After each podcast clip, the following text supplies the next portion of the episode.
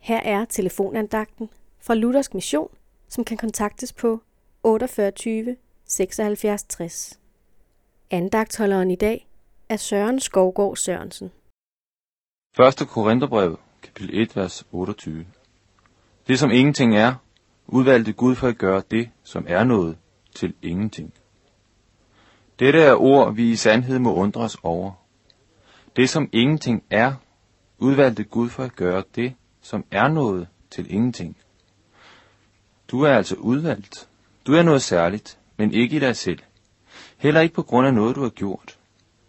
Du er betydningsfuld, fordi noget uden for dig har handlet mægtige gerninger.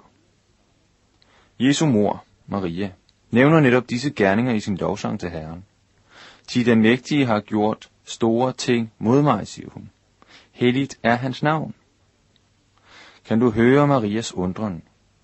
Hvorfor lægger den mægtige i det hele taget mærke til en simpel og anonym kvinde som mig? Hvorfor blev Maria udvalgt? Hvorfor er du udvalgt til at høre dette levende ord? Udvalgt til at modtage frelsen? Dig, der ingenting er, men som har muligheden for at arve alt, arve det evige liv. Gud har på en underlig vis valgt at gøre det, som er noget, nemlig Jesus, Guds søn, til ingenting. Og dette gjorde han ved at straffe ham på korset.